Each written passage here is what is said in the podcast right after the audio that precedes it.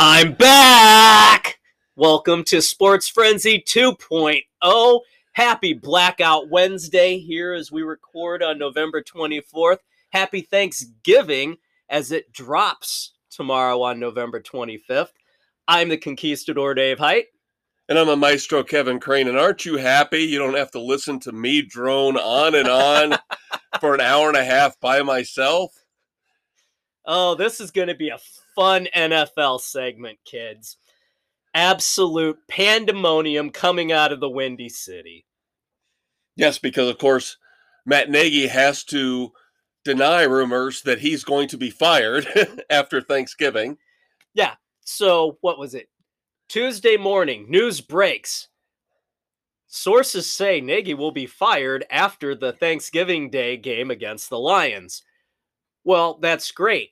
Three hours later, Nagy appears for his regular press conference, and this is an hour after Tabor, their special teams coach, addresses the media and has to defer all these damn questions. And where's the front office? Nowhere to be found.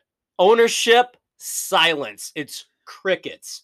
And Nagy's like, no, this is news to me. I've been out on the practice field. This is the first I'm hearing as I'm coming to the podium.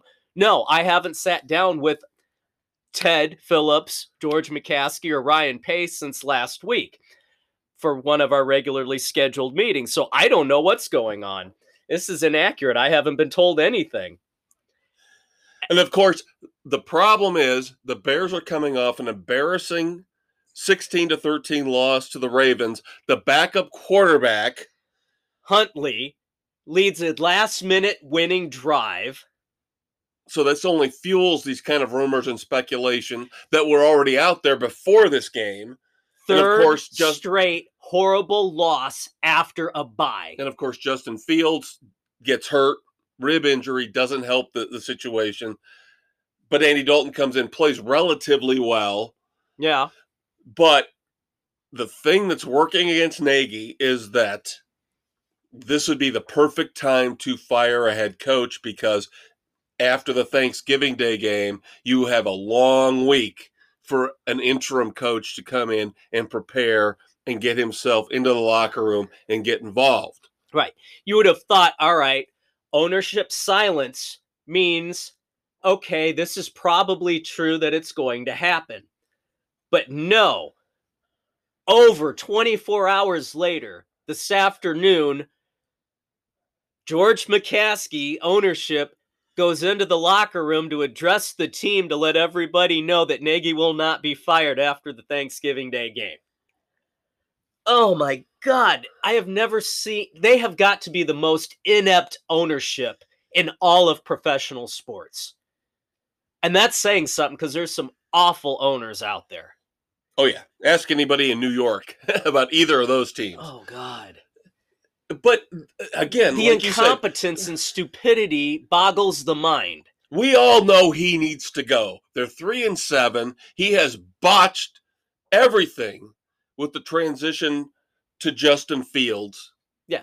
Every year he's been there, the offense and defense have gotten worse.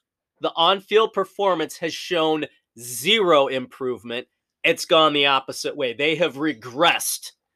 And there's no excuse for that. It is not a good fit. And of course, Khalil Mack is now out for the year. He opted to have uh, surgery on his foot, so the defense isn't going to get any better. No, and no, it's and the thing is, the thing if is, they fire him, if they fire him, who's going to take over? Lazor, Lazor or Tabor? But it does does it do you any good to fire him now?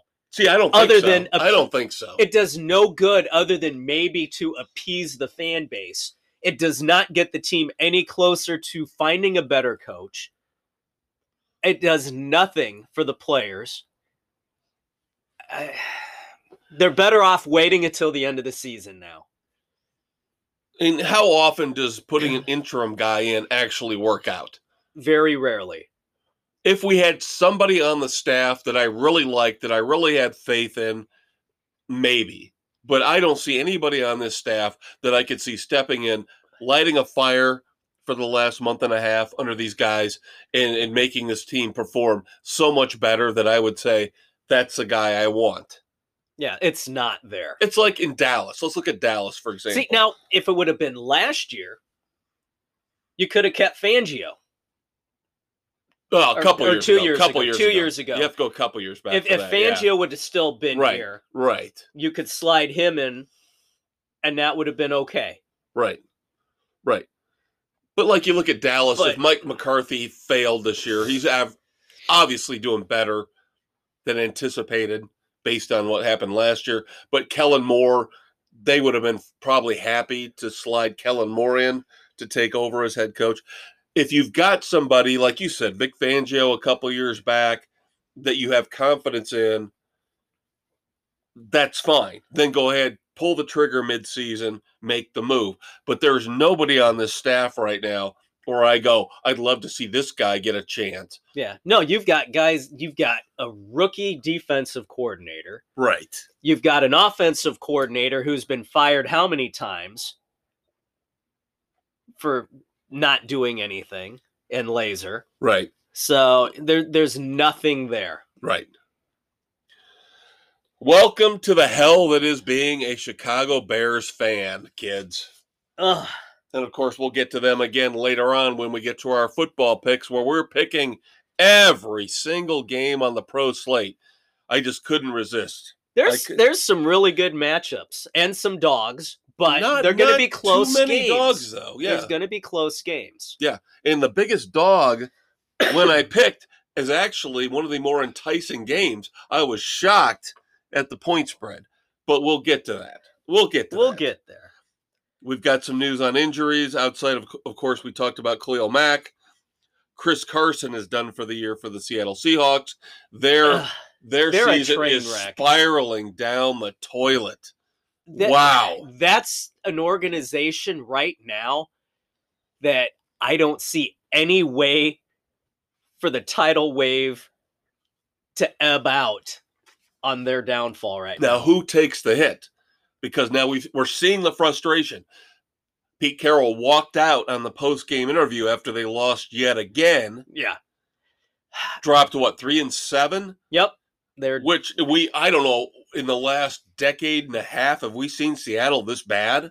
it's been a long time since well, probably since they made the playoffs And as now- an under 500 team. And with Marshawn Lynch and the Yeah. whole big run that set off the seismograph and all that crap. But Russell Wilson, something's wrong. Yeah. He broke the finger. Did they rush him back?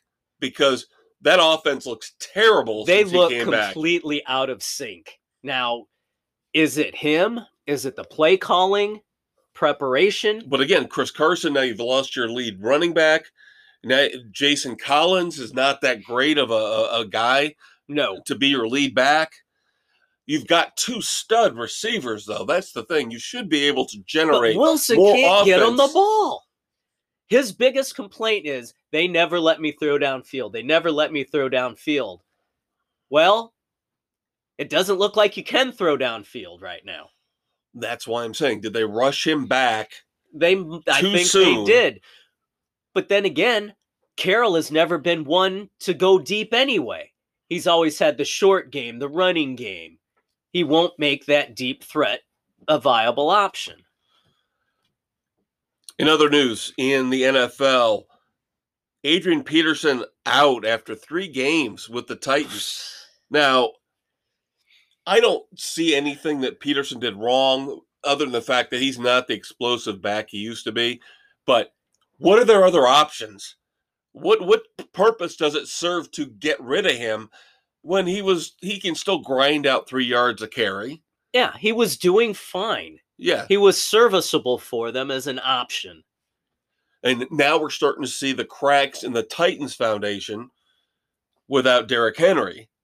Yeah. And how weak that team really is without him as a mm-hmm. threat coming out of the backfield. Yeah, and the the blocking is not there for pass protection. They've if there's a- not a threat and they have for got the running game, a big test coming up this week. Yes, yes, they do. Cowboys, Amari Cooper tested positive for COVID, unvaccinated. So he missed last week. He will miss Thanksgiving as well Yeah, but that's not that big a hit, because they got Michael Gallup back. right? If there's one place where the Cowboys could take a hit on the depth chart, it's wide receiver. Right. And but I then, but but then I've CeeDee never been a Lamb got big hurt Amari during Cooper that fan. game. But then CeeDee Lamb got concussion he did. So during that game. see- So then that really tore into their wide receiver depth. Now I think CeeDee Lamb will be back for the Raiders game on Thanksgiving. But yeah, I'm with you. Amari Cooper never impressed me, not with with the Raiders. no, I always thought he was overrated. He's a very hit and miss overpaid. guy. Very hit and miss guy. He'll have those games where he'll he'll blow up and he'll have eight catches for 200 yards and two touchdowns. And then And he'll, he'll have disappear. a, he'll disappear and have six drops and Yeah. can't get open. Yeah, and he'll go two, three weeks and he'll have a total of 10 catches. Yeah. And then, of He's course, well, he's like Odell Beckham. he's we've talked about this. He's like so many of these prima donna receivers. You know, this year, ask me about DeAndre Hopkins, how I feel about him. He's right there with you at the top of the list. Oh, all right. And the Giants, of course, in their pathetic desperation, we talked about the state of New York football briefly here, real quick. How Jets and Giants fans can't understand how both of those teams in one city have been so bad for so long. And the Giants finally pulled the trigger after losing 30 to 10 to the Buccaneers Monday night in embarrassing fashion. Get rid of Jason Garrett as their offensive coordinator. Oh, gee, there's a shock I don't understand what the what the appeal they- was to begin with with him. because he was Dallas's head coach. Oh, for the love of God, we've seen how that's worked out over the past two decades. Abysmally. Dave Campo, does that name ring a bell? it shouldn't, but he was a former head coach of the Dallas Cowboys. Say no more. It's the New York retread. Of course, we have a new contender for MVP, and I am all for somebody other than a quarterback winning this. I was all for Derrick Henry before he got injured, and now Jonathan Taylor of the Indianapolis Colts. Man, that was a performance and a half. That was a performance weekend. of the year to this How point. about the decade? Five touchdowns going in to beat one, at least the beginning of the year, one of these Super Bowl favorites and just annihilating them on his own. Yeah. You looked at the stat, you looked at the score, and you think, holy cow, Wentz had a great game. Wentz didn't do a damn thing. Wentz did nothing. He threw for like 100 yards and one touchdown. Yeah. You look at the fantasy points. Wentz is my backup. I sat him. He got 10 and a half fantasy points.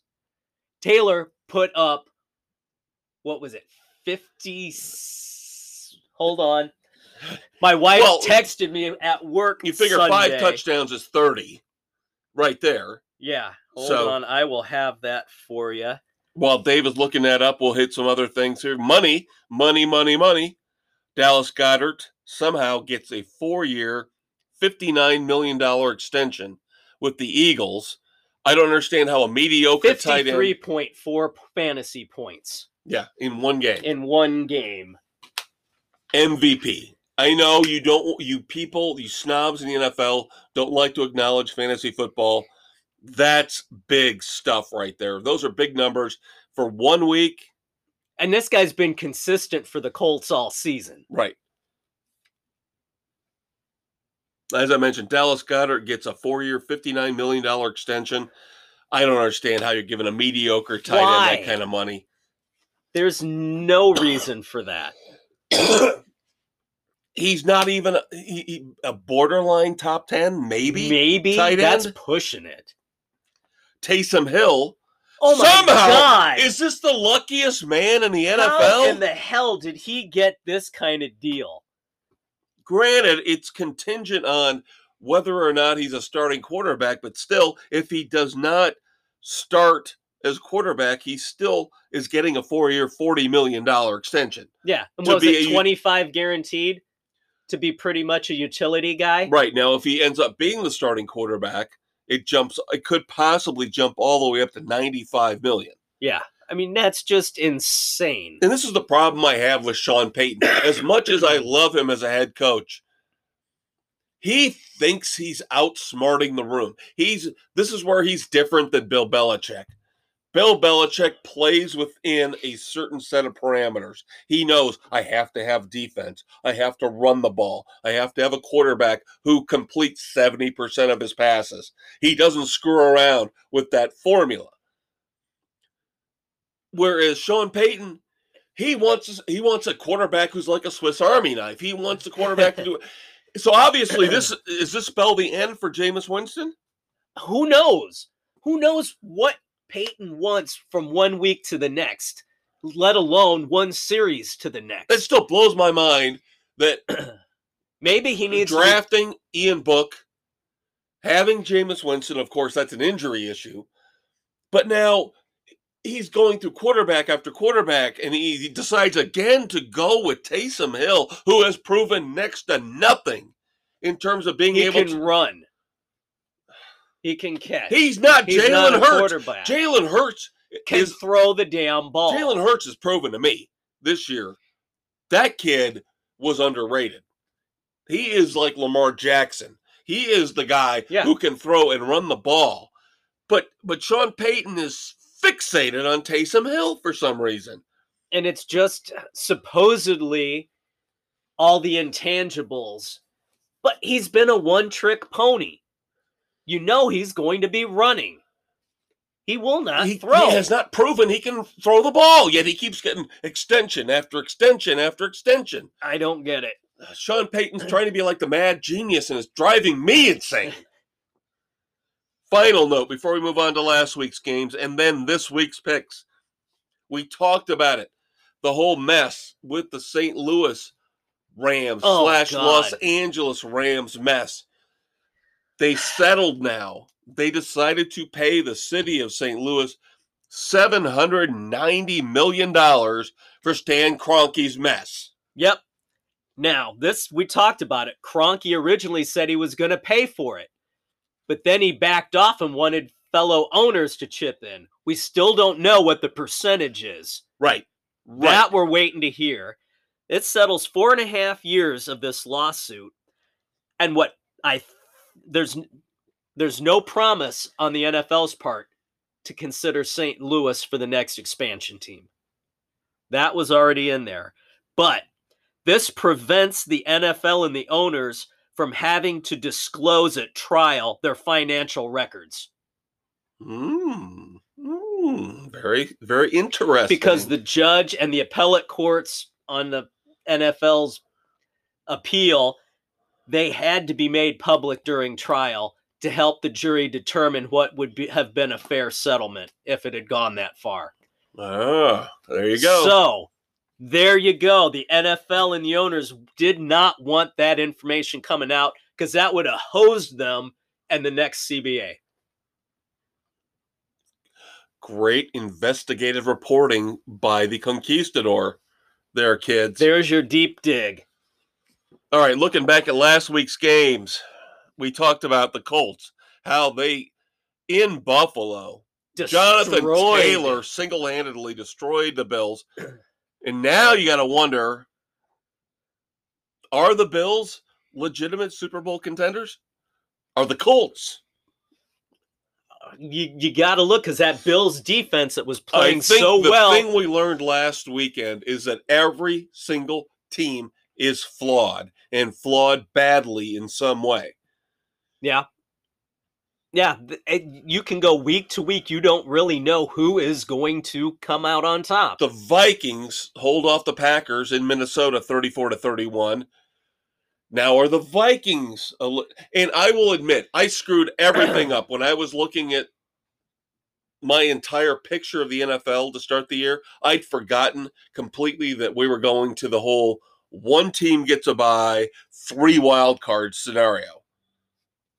Oh, so yeah. now there's that extra team that's going to get in.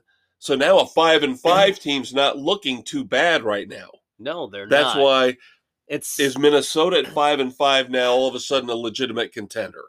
they have they have been in every game for the most And part. Kirk Cousins has got to be the most frustrating quarterback in history. He is so accurate.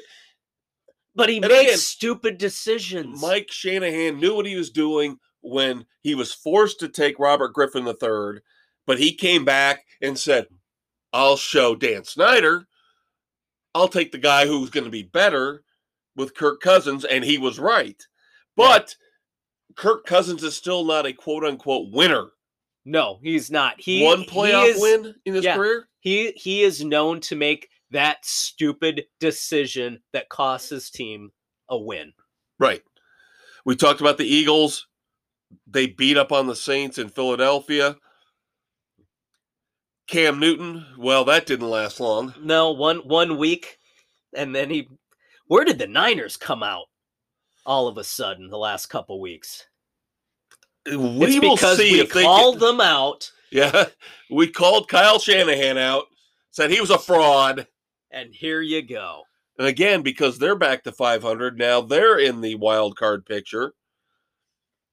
Uh, the Chiefs Cowboys matchup was just a disaster. God, that was just pitiful. a battle both of field sides. goals for the most part. Yeah, that was just an ugly, ugly game. It wasn't so much good defense; it was inept offense. Right. But it did turn out the way you and I picked. The Chiefs did win at home. The Cowboys are still not as good as their record indicates. No. And then we mentioned the Seahawks are done. That was their last stand, in my opinion, hosting the Cardinals with Colt McCoy, and they still got beat by 10. That tells me that that's a Seattle's telling done. narrative, and, and this could be the swan song for Carroll.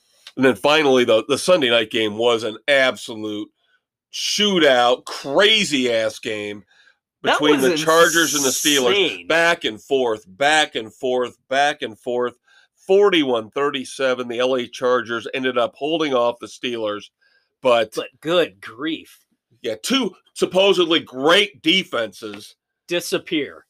Yeah. I don't know if there is a great defense out there right now. I really don't. It's week to week. It, It is. really is week to week.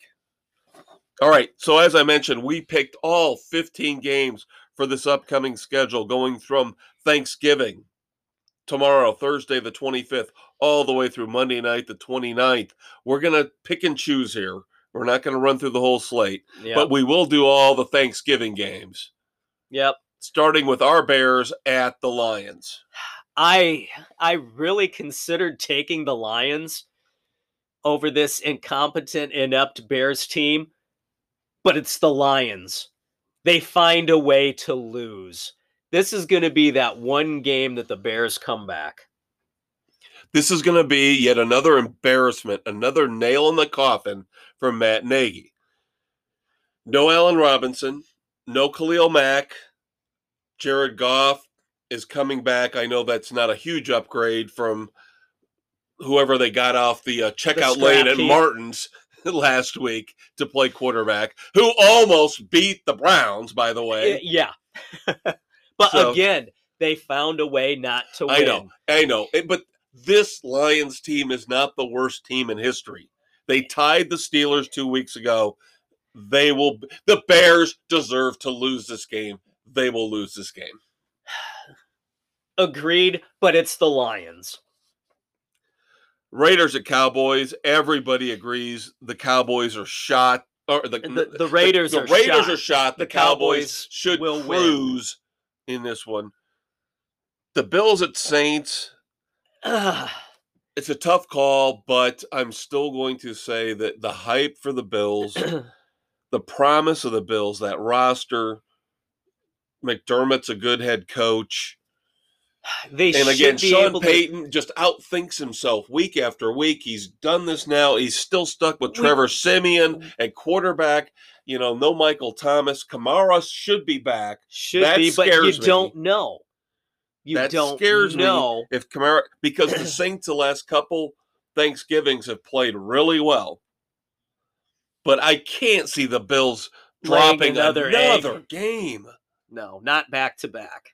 Everybody, we've got seven of our eight expert picks in. Everybody who's got their picks in are taking the Bills. Steelers at Bengals. This is a big one. Again, the Steelers looked halfway decent against the Chargers, but that that defense was missing Minkah Fitzpatrick and TJ Watt. So Justin Herbert tore them to shreds. Now, if they get one or both of those guys back for this game, the Bengals looked sharp, but The again, they beat have- up on the Raiders, who we admit are falling by the wayside after the whole Jon Gruden, Henry Ruggs scandals. Right.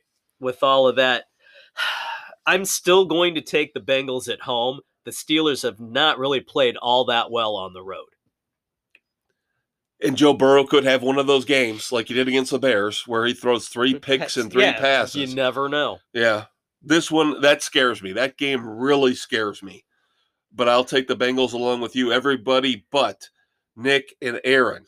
They go with Pittsburgh. I'm going against the Buccaneers. Buccaneers at Colts. You know, I was on the fence with this one, but I just couldn't see the Colts going back to back like that. Here's what I was looking at. The Buccaneers' run defense is fantastic. They will be able to limit Jonathan Taylor. But as great as everybody says Tom Brady is, which he is, great as a wide receiver corps is, I'm going to say blasphemy here and say Frank Reich is a better head coach than Bruce Arians. And at home, I think Reich will outcoach Arians. He'll make the adjustments that need to be made. Carson Wentz, doofus that he is, will somehow enough. do enough. He'll hit Michael Pittman Jr. a couple times. and Taylor will not be held down completely. He's No. that good. and this could be one of the, could also be one of those games. It's Brady against the Colts. I say it's going to be like a 24 21. The Colts will win. I've I've got more confidence in Brady on this one. Nick and Aaron are with me on this. So we right now we're a 4 3 split, uh, split in favor of the Bucks. We'll skip down to the Titans and Patriots. This is the game I was alluding to earlier, Oof. where I can't believe a six and a half point opening spread in favor of the Patriots. I mean, the Patriots are hot, but check the standings. The Titans are at the top of the AFC. How embarrassing is that? That they're being put as a six and a half point dog on the road. But you got to look at the Patriots defense has been playing stellar lights Yeah, out. yeah. Thanks for bringing that up, Dave, because that helped you beat me in fantasy football this week when I saw the what thirty plus points they 32 up. points, the shutout, four sacks. I was already picks. destroyed Thursday night before we even got into the weekend. Good lord! Now I had them on another team, so I was happy about that. Yeah, So- because I was looking, all right, who am I going to pick? And I'm looking at the Patriots over the last month and what they have been doing. and this is why And where the Titans' offense is starting to scuffle. They don't. Again, why do you cut Adrian Peterson? You have nobody else. So now you're going to put it all on Ryan Tannehill. Who Julio can't- Jones can't get on the field because, as always, he's injured. Another prima donna receiver who either doesn't like his team or won't play for his team or can't get on the field. Yeah. And They and- have no weapons for Ryan Tannehill. No. And this is this is why Miami let Tannehill go. Because he cannot be the guy to take it all on. Right. He's not a lateral thinker. All right, so we're going to skip some of the trash games. Um, Rams at Packers is a big one, but I Ugh. don't think the boys from SoCal. Can play in 30 degree weather. No, I will go with Mr. Lateral Thinker on this one. Yep, agreed. Uh, Nick and Doug disagree, though. They go with the Rams. Everybody else takes the Packers. And then uh, finally, we talked about the Vikings. We talked about the 49ers. This is a big one. Five and five for both teams. Big implications for the wild card in the NFC. You and I disagree on we this. do. You are going with the resurgent Niners. I am going to go with the Packers on this one. The Vikings. or the Vikings. Sorry, I was looking at the wrong Yeah. line. No, no. And Yeah. we're 4 3 split right now. Dave, Yeah. Sam, and Bill take the Vikings. The other four of us take the Yeah, Niners. the Vikings taking the Packers out might have been enough to give them that little push for a week or two. I just like the way the Niners beat up on the Rams. Oh my God, I love that two weeks ago. there you go. All right, kids, NCAA football coming up. Stay tuned. We will be right back. She walked into my office just as I was reaching for the bottle in my bottom desk drawer. Legs till Tuesday, lips like pillows. I want to hire you, she said, to find Sports Frenzy 2.0. Doll, I said, that would be the easiest case ever. Sports Frenzy 2.0 is on Spotify, Anchor, Google, Apple, everywhere you listen to podcasts. She nodded to herself, sat down, and smiled. I grabbed two glasses. Life was good. And so is Sports Frenzy oh. 2.0.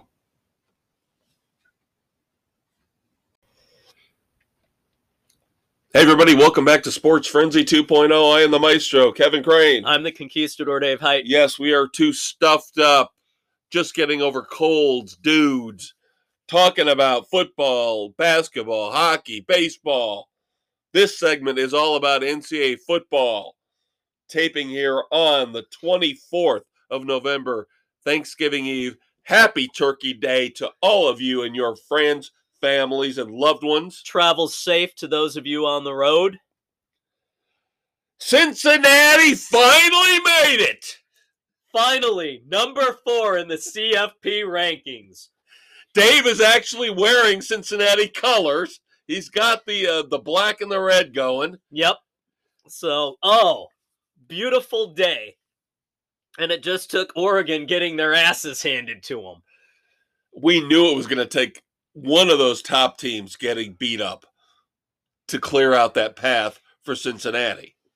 Yeah, and it, it's it's going to be interesting to see what happens coming down to the SEC championship game with Georgia and Alabama. And I have heard conspiracy theories saying that there is a built-in fail-safe somewhere somehow for the the committee to get both of them in. That's bullshit.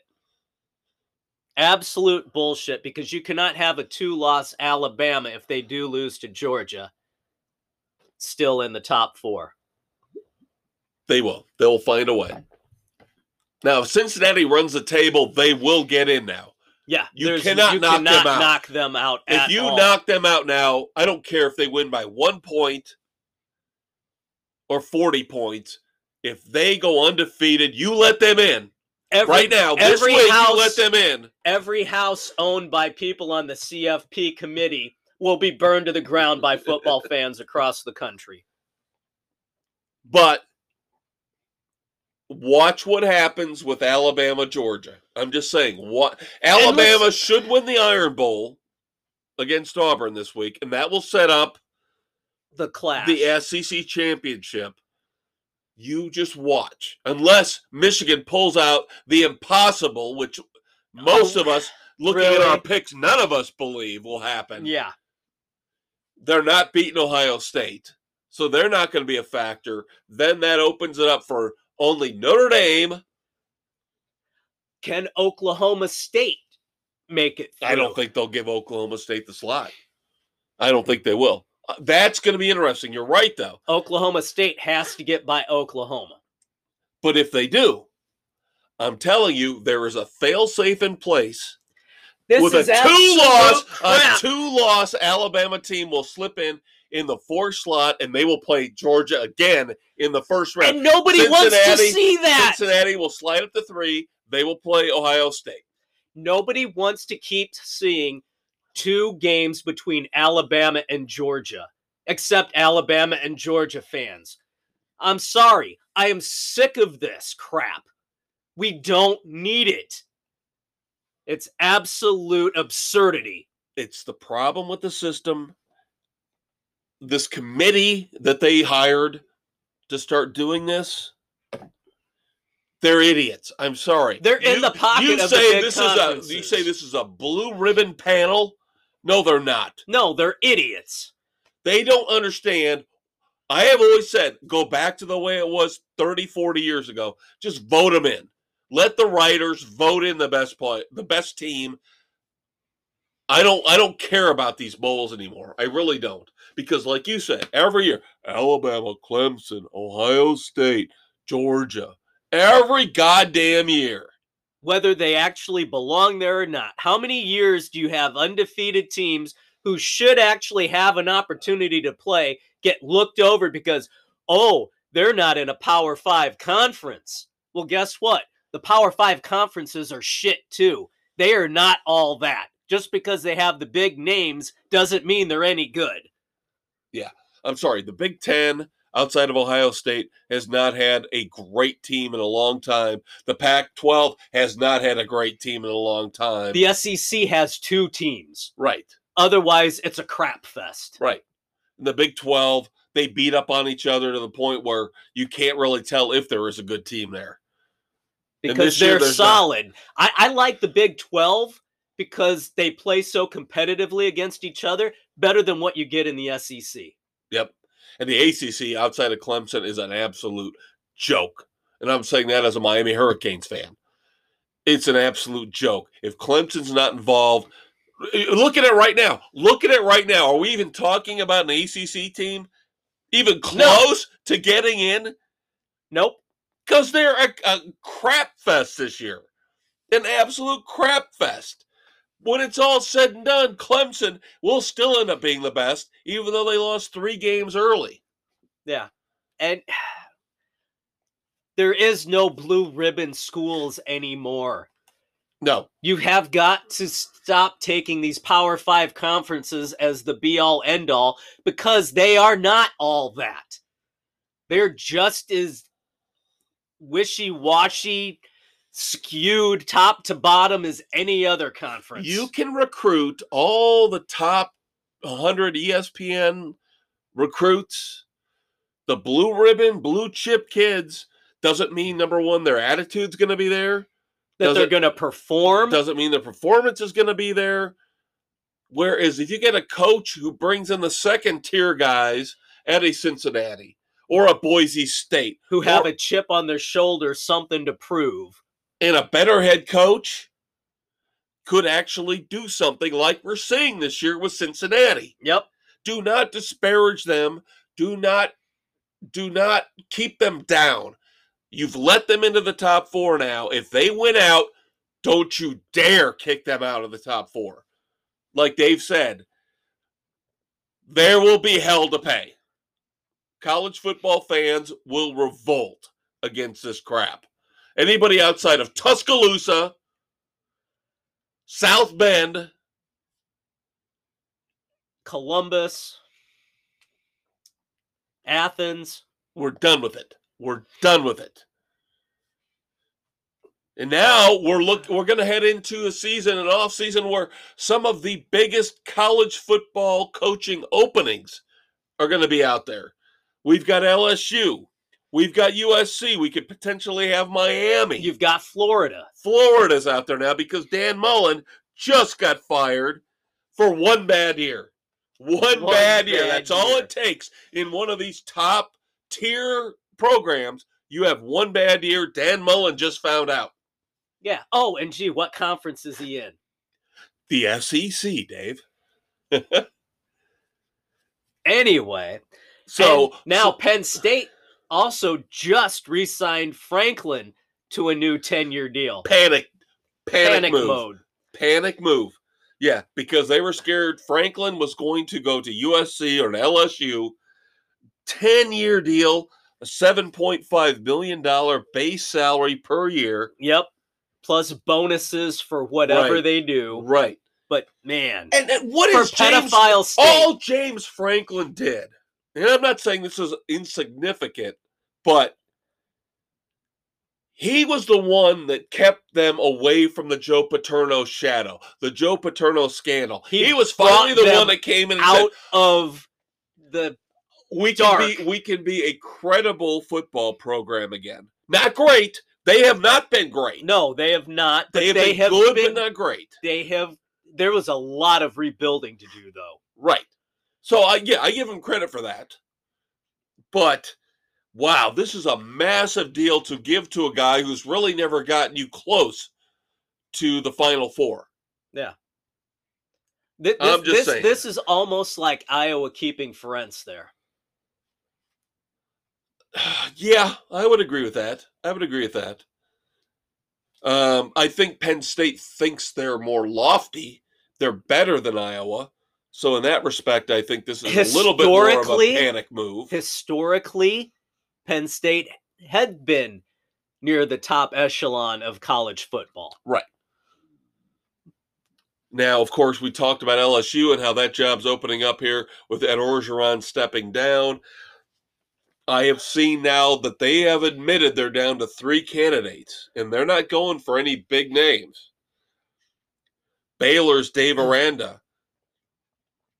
Louisiana, Lafayette's Billy Napier, and Iowa State's Matt Campbell are supposedly the three final candidates for that job. Very interesting. So they're staying away You know, from the I'm, big names I'm intrigued by them staying in state. with Louisiana La- Lafayette's Billy Napier. Uh huh. I think they're going to go with Baylor. I think they're going to they're More hope, high profile poaching. that that program, and this is kind of what happened with Miami back in the day. Except Miami coaches were getting poached to go to the pros. Jimmy Johnson, Dennis Erickson. With Baylor now, you're starting to see Matt Rhule. He was the one that resurrected that program, and then Yeah. he goes to Carolina in the pros. And now, if Dave Aranda goes to LSU, to me, then I want the Baylor job because that tells me the Baylor job has got a solid foundation, recruiting base. These coaches are getting high profile, big time jobs. Yeah. I want to be the next Baylor head coach. I'll tell you what, I think Baylor's But- more attractive than Miami right now. I'll Baylor would be a more high profile job than Miami. The U might have that stature, but it's 20 years removed from when they were a great national power. Yeah. Baylor has been a solid program. They have been consistent. Yes. Now, I will tell you this. Okay, I just, as a Miami fan, disparaged my team. I will tell you this.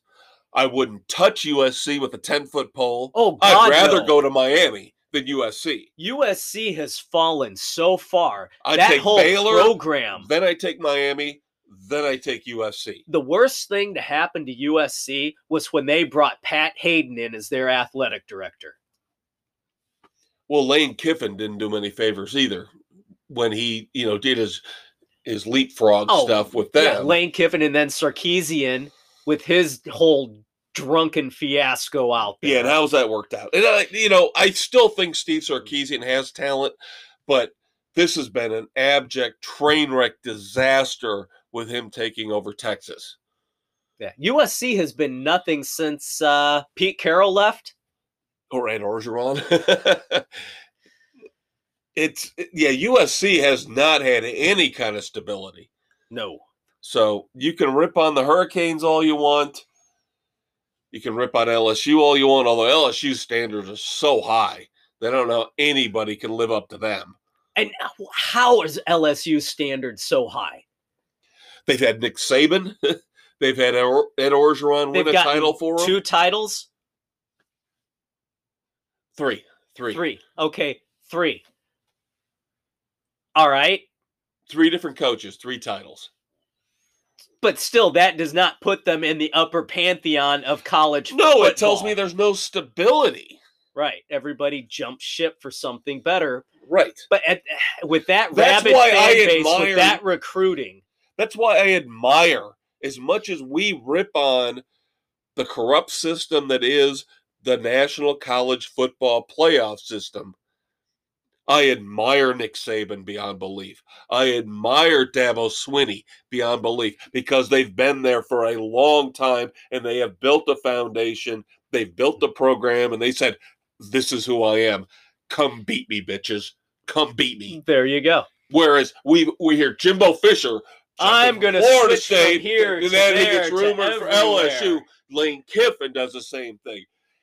Build a goddamn foundation. Be happy with who you are. Start Be a somewhere god. and do it. Be a god somewhere. That's how I look at it. Be a god. Nick Saban is a god in Tuscaloosa.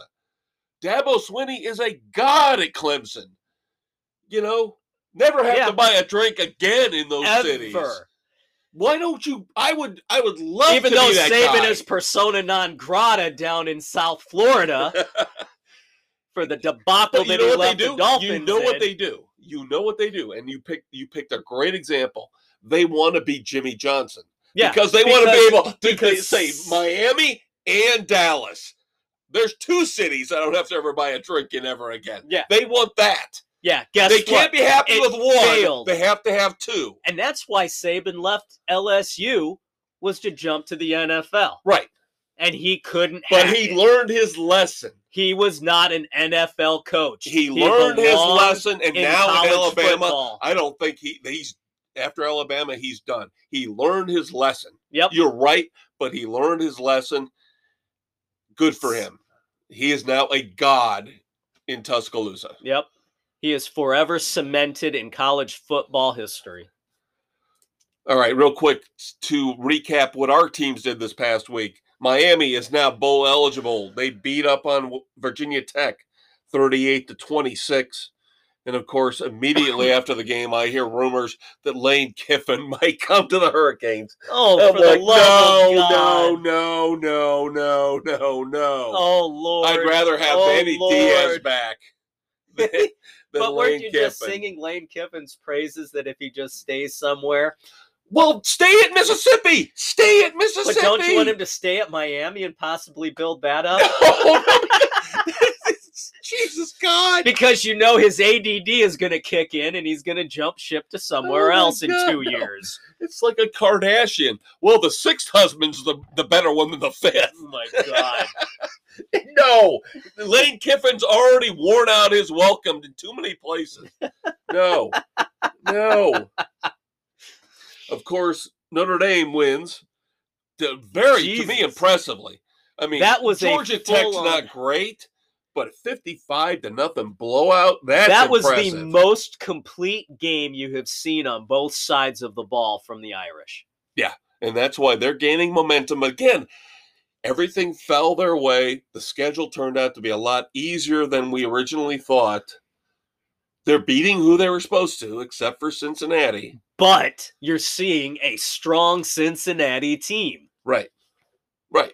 So that's the only hope the Irish have is that Cincinnati stumbles, which I'm not putting out of the realm of possibility. No, they've got a tough game coming up. Got to bring this up. Got to bring this up before we get to our last week's picks and next week's picks. The Big 12 suspended two Texas Tech radio announcers for going too far in their criticism of the officials in, in a win over I they won the game. Keep this in mind. They ended up winning the game over Iowa State. They basically listed every official on air, the name of every official, claimed that the head official might have brain damage, called out by name the Big 12 commissioner, and basically said the Big 12 does not want Texas Tech to win this game. They want Iowa State to win this game. And this is a game that Texas Tech ended up winning anyway. You know what? I'm sorry. I think that's brilliant calls. Why not? You're there to give analysis and your opinion. I love it. That that is the heart of what sports frenzy is. I know, but that's why we don't get a gig on the national networks, is because we agree that that's awesome, but they That's got in trouble. brilliant, though. I applaud them. You guys send your resumes into Sports Frenzy. we'll review them. We might have a spot for you. All right, last week's games. Not all of Oh. them. We're not going to go through all of them, but God. the highlights. We picked Or the it. lowlights. Clemson did beat up on number 13 Wake Forest. Yep, you Every- and I were the only ones. Everybody was in love with that Wake Forest offense. And what did we say? Clemson's defense was going to ru- ru- ruin their day. They were going to be at their peak. And. Clemson's offense was starting to get into shape. Clemson wins easily 48 27. You can thank the Conquistador and I for that pick. Oklahoma did hang on and beat Iowa State, although they're still not looking impressive. No, no, they're they're struggling a little bit there. Ugh. Florida continues to wallow in misery. Of course, they fired Dan Mullen. This was the one that had to have done it. Overtime, losing at Missouri, Missouri. 24 to 23. And not a good Missouri team. no, no. And there were such high expectations for Florida this year. The way they started strong and they just dropped off a cliff. UCLA absolutely blast the doors off of USC. At USC, of course, it's an intercity rivalry, so But home game is- still, yeah, 62 to 33. no defense. Yeah, And again, just a- like we said earlier, I wouldn't want that USC job for nothing right now. No. And then finally, We mentioned- Oregon got knocked out of that top four slot big time. 38 to 7 drubbing. Wow. I saw it. I saw it coming. I did not see that big of a disparity in the score. Yep, Utah really just I, I, Oregon, like Oklahoma. I look at those two in the same way this year. They were winning, but not impressively, not as impressively as they should have been winning. Yeah. So I could kind of see that one coming down the road. Although Utah had disappointed a time or two earlier this year, so it was a tricky pick. Glad it worked out for me in the end. There you go. Of course, Dave is winning in our football picks competition, so he can sit there and, Ugh. and chuckle and laugh all he wants. yeah, he but it was an, it was an awful dog. it was an awful week for me in college picks last mean, week. we're too. still barely fifty-five percent. straight up. We should be doing so much better than this. This is wrong, just wrong. Well, it's because we're picking the close games now. Yeah, there are no gimmies in the slate this year, so hopefully by the time we get through this massive slate this week Ugh, and the great equalizer, which are the bowl picks. that's always a crapshoot as it is. All right, Dave, why don't you kick us off with Thursday night's game? Uh, Mississippi at Mississippi State. This is going to be, as the big blue W would say, a ding dong dilly. I, I agree. This is going to be probably, if not the best game of the whole weekend for college football, one of the top three. Yeah, I am. I am going out on an island so far as the only one taking the home team, Mississippi State. I can see it because the Pirates at home. The Pirate versus Kiffin. This is one of those games I see the Pirate taking it out on him, and Lane is known to blow a big game, and this is a rivalry. Yeah, what is this? The Corn Bowl or something like that? The Some corn yeah, pone, something like that. something that. I don't know. But uh, yeah, everybody else is taking Mississippi. I just I think Mississippi is a little more talented, but it would not shock me if Mike Leach, the pirate, comes through again. Yeah, I, I, I, I had Mississippi down and I changed it at the last minute, so we'll see if that bites me in the ass or not. Your island picks have been pretty good this year. They've been better more often than not. And for those of you who don't understand what an island pick is, that means you are the only one out of the entire panel that takes that pick. Yeah. Duh. All right. Friday, I am intrigued by the first one. Boise State at number 22 San Diego State. This is that stupid ass conference where the ranked team jumps in will and will lose. And that is my thought process behind this. That San Diego State will lose to Boise State. San Diego State's got a good run defense. I think Boise State will be able to pass the ball on them. I agree with you. This is going to be unranked beating ranked. So you and I and Sam go with Boise. Bill, that night Nick, just like Boise State coming out of the West too. yeah, Bill, Nick, Doug, and Aaron go with San Diego State. All right, we drop down to Saturday, the 27th, the big rivalry game, which I put on the slate. I was able to put this on the slate because the point spread was under 10. I, I was I don't know how I was shocked about that. how after Ohio State destroyed Michigan State that this game Ohio State at Michigan was under 10. I don't see Michigan being able to compete with Ohio State. I guess Ohio State road game and they're playing number six that kept it slightly under 10 points. Nobody has any faith in the Wolverines. No, when has when has Harbaugh ever been competitive against the Buckeyes? Now, would I love to see the upset? Oh, hell to the yes. Do I think it's going to happen? No. Hell to the no. Hell to the no. Everybody's taking Ohio State. Other rivalry games for this week Florida State at Florida. My, how the, the mighty have fallen. These two programs Oof. A this used to decade be ago, a marquee matchup. decade ago. Uh, yeah. And now they're barely struggling to stay above 500. Yep.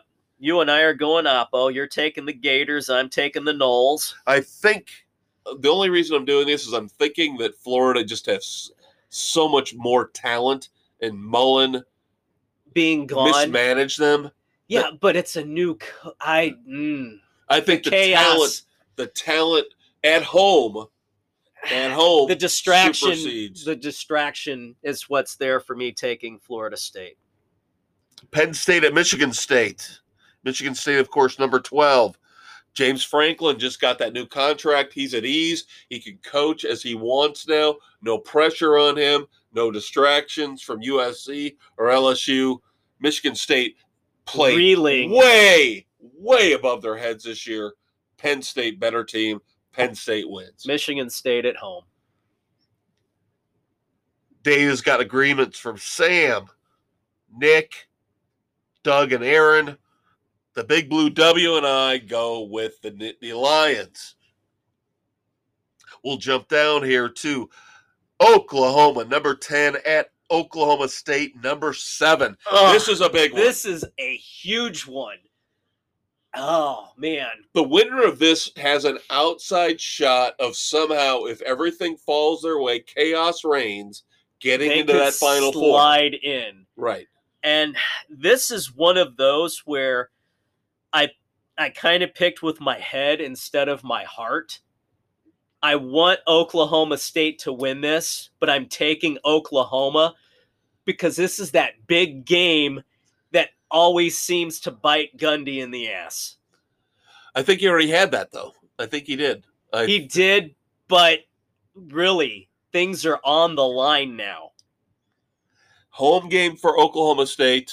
I just don't The know. mullet might be gone, but my heart still rests with Gundy. i hope i'm wrong i hope He's a man. he's 50 Is he 50 now? Yeah. Is he 50? We had the 10 year anniversary. I love him so much. Him and Mike Leach, those guys make college football fun. They do. They don't care what they say. No. It's beautiful. So even though we're going opposite, Dave went with Leach. I'm going with Gundy. So here There in this go. game, Dave has got Sam on his side, and he's got Nick. and everybody else, Goes, Goes with, with the Oklahoma Cowboys. State. ugh, It's going to be a fun rivalry weekend. Then, of course, we got championship week coming up, yep. and then the great equalizer. all the frickin' bowl we games. pick every bowl game every year to decide the champion in Sports Frenzy for the Rick Brooks Memorial Trophy. And if you don't Ugh. know who Rick Shaggy Brooks is, shame on you. We'll tell you the story as we get closer to the presentation of the trophy. Yes, you must not have watched our cable access show 30 years ago. That being said, We killed off Rick Shaggy Brooks in every episode before it became a thing to kill Kenny on South Park. that is true. So we have got tons more to talk about here. Don't forget to check out the weekend edition where we've got reviews, um, including Red Notice and the new Psych movie on Peacock. this is Gus. But of course, here we've got much more sports to talk about. The Conquistador and I will be right back. Stay tuned. Hmm, yes. Listen, you will, to Sports Frenzy 2.0, you must. Much to learn from the Maestro and Conquistador there is for entertainment every Saturday. On Spotify, Anchor, Google, Apple, and everywhere are they found.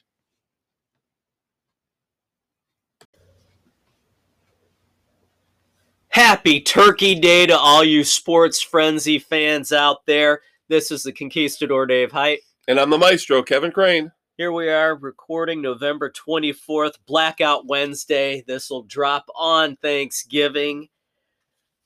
Major League Baseball time in this segment. Silly season continues for one more week because December the 1st, Lockout begins. we all know it's coming. So everybody's spending crazy, stupid money to a point. to a point. And I'm sorry, baseball labor disputes here are the absolute worst. The most incompetent decisions by both sides. They can never get it figured out. It's pathetic. Yep. Yeah, we've had labor disputes in all the major sports in the past, but None the NFL the on. NFL knows you're you're messing with the goose that laid the golden egg. So those get wrapped up the quickest. But, you know, with baseball, with basketball, with hockey, I hate to call them fringe sports, but when you compare them to the NFL, they are. They are. So that's where they get they get very arrogant. And one side says, "We're in power, we're in charge." The other side says, "We're no, we're in power, we're in charge." And that's where you get these what we're going to get here in baseball, a stupid long lockout that helps nobody and destroys the fan base, Yep. discourages the fan base. And why do you think the fans are fleeing from baseball other than three and a half to four hour games? It's they're sick of this piddly bullshit labor disputes. It's the stupid ass contracts and money. It's the asshole idiot agent, Scott Boras. It- it's absolute stupidity. on Multi-millionaires arguing with billionaires. Yeah. it- yes, and we hear bad. that time and time again. But- Stupid guaranteed contracts. Speaking of which, Justin Verlander coming off Tommy John surgery, the Astros bring him back for 25 million for one year, Ridiculous. especially given his age, Yeah. pushing 40. Yeah. You don't know what you're going to get. How is his body going to bounce back? How After his- he's been bouncing with his wife. I'd bounce on Kate Upton any day of the week. Are you kidding me? But I'm, that's the thing. surprised. That's I'm surprised he's coming back. That's the thing. Yeah. That's taking time away from bouncing on her. what Um, kind of rehab was he doing? All right, back to the topic at hand. This reminds me of a song we heard on Skid Row's concert last week. Big Guns. Weekend edition, Sebastian Bach concert review. All right, we also have a guy who really I liked him when he was at the Reds. He went to the Giants, pitched very well this year. Anthony DiSclafani gets a three-year, $36 million deal. I like the fact that Giants are doing what they do. They always fly under the radar. They spend wisely. Exactly. They exactly. don't get stupid. this is a very smart deal for them to lock him up for another three years for a reasonable amount of money. Yeah. Kind of similar to a Kyle Hendricks deal, which what the is what the Cubs pulled a couple years back. St. Louis, I don't know how much I like Steven Matz, but they lock him up for four years and 44 million. Again, not a ton of money in the, the grand scheme of things, but I take DiSclafani any day over Matz. Agreed. Matz with his his mediocre history with the Mets, and then he goes to Toronto, and he has one great year with Toronto, and now he's again he's years. not cashing in. This is not a huge deal. No, but I think it's probably one year too many for him. Well, and plus left-handed pitching. It's always left-handed pitching. Everybody overpays for left-handed pitching. So I think that's what you're seeing here. Now, of course, the White Sox are stocking up on closers. Yep, we got a third closer, Kendall Graveman. Um, it's still a pending deal, three-year deal. Uh, get him f- out of Houston, which will be good. Now this this leaves the great and glorious frickin' pterodactyl has been washed up, didn't do a goddamn thing for us, Kimbrel, available for trade. Who's going to be stupid enough to trade for him? There's going to be somebody out there. Oh my God. Kimbrel cannot be a setup guy. He's shown that.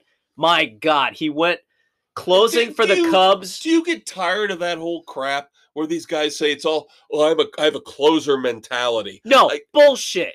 You pitch, you get guys out. That's your job. You pitch, you, You get guys out. Treat every inning as the ninth inning. It was absolutely stupid. He had a zero ERA closing for the Cubs. He comes in pitching the eighth inning for the Sox, and his ERA jumps up to over nine. Absolutely ridiculous. And you can't fault the White Sox because, in, in that respect, they weren't going to unseat Liam Hendriks. Oh, hell Liam no. Hendriks just made first team All MLB. He was a Cy Young finalist. So the only question I have is why bring a Kimbrel into that situation? They were hoping to have a lights out seven, eight, and nine with Kopech, Kimbrel, and Hendriks, and it didn't work. Yep. And now you bring Graveman in, so Graveman went from closer, and he did very well adjusting to that eighth inning setup role for Houston. So I'm liking this move much better than the Kimbrel move. and uh, the thing that was interesting about Graveman is if you remember, remember when Seattle, right before the trade deadline, traded him to Houston? Yeah, and they thought everybody in the locker room was like, "Oh, great, we're bailing on the season." Yeah. And somehow, credit to Scott Servais, the manager, brought them all back together, and they made a run and just fell short of the postseason, even after they even traded after their closer, their closer. Graveman. Now, of course, the big signing of the week. This will tell you about baseball in a nutshell. You can Oh judge this as you will. I wanted to give Dave and I a couple minutes to talk about this because this is a ridiculous slash unbelievably smart signing. Wander Franco, shortstop, Tampa Bay Rays, wonderkind, mm-hmm. be all end all prospect, gets brought up last year by the Rays, plays 70 games, plays very well. The Rays being a, a small market, small budget team, saw enough of him in 70 games to give him an 11 year deal with 12 years as an option, maxing out at 223 million. As it is, looks like 185 million guaranteed plus Wow. for 70 games. God, I mean, this is this is what we're seeing. We're seeing this with Tatis, Ozuna, You know, you can Acuna. We're seeing this when you got a, a young stud and he shows up and he plays well for a season, half a season, season and a half. You lock him up. Yeah, but that's still a long term lot of money out there. He blows his knee out next year. Guess what? He's done. Yep. You go that long, that's scary. The Sox have been smart. They've gone for five years to get guys locked up at a reasonable amount. Right. That is what you should be looking at as you go. You can't keep doing these 10 year plus deals, especially as guys get older. Can I tell you the one that that really this year came back to bite people like you and me who think that way? Because I agree with you. I'm 100% with you. If we were running a team, which we should be, we should be in charge of at least one franchise in every major sport. And, we they should would be all running, be champions. They would all be champions. and we should be running every front office for the sports leagues themselves. But the one that came back this year to bite us is the Bryce Harper deal. Maybe. Now, I don't necessarily believe he had an MVP year, but Bryce Harper, and we'll get we're going to get to the rest of the awards here in a minute. Bryce Harper was the NL MVP with the Phillies. He led that team to mediocrity, just like he did with the Nationals. Because last time I checked, they won the title after, he left. But they the Phillies locked him up long term. He had a couple years to settle in. He put up really good numbers this year. Finished strong, which I think is what He happened finished that skewed strong. the numbers. that that's the thing. Just because he finished strong does not mean he should have been there to win the award. And I still season. think you still need to, in baseball especially, I wouldn't have a problem with it in any sport, to be honest with you.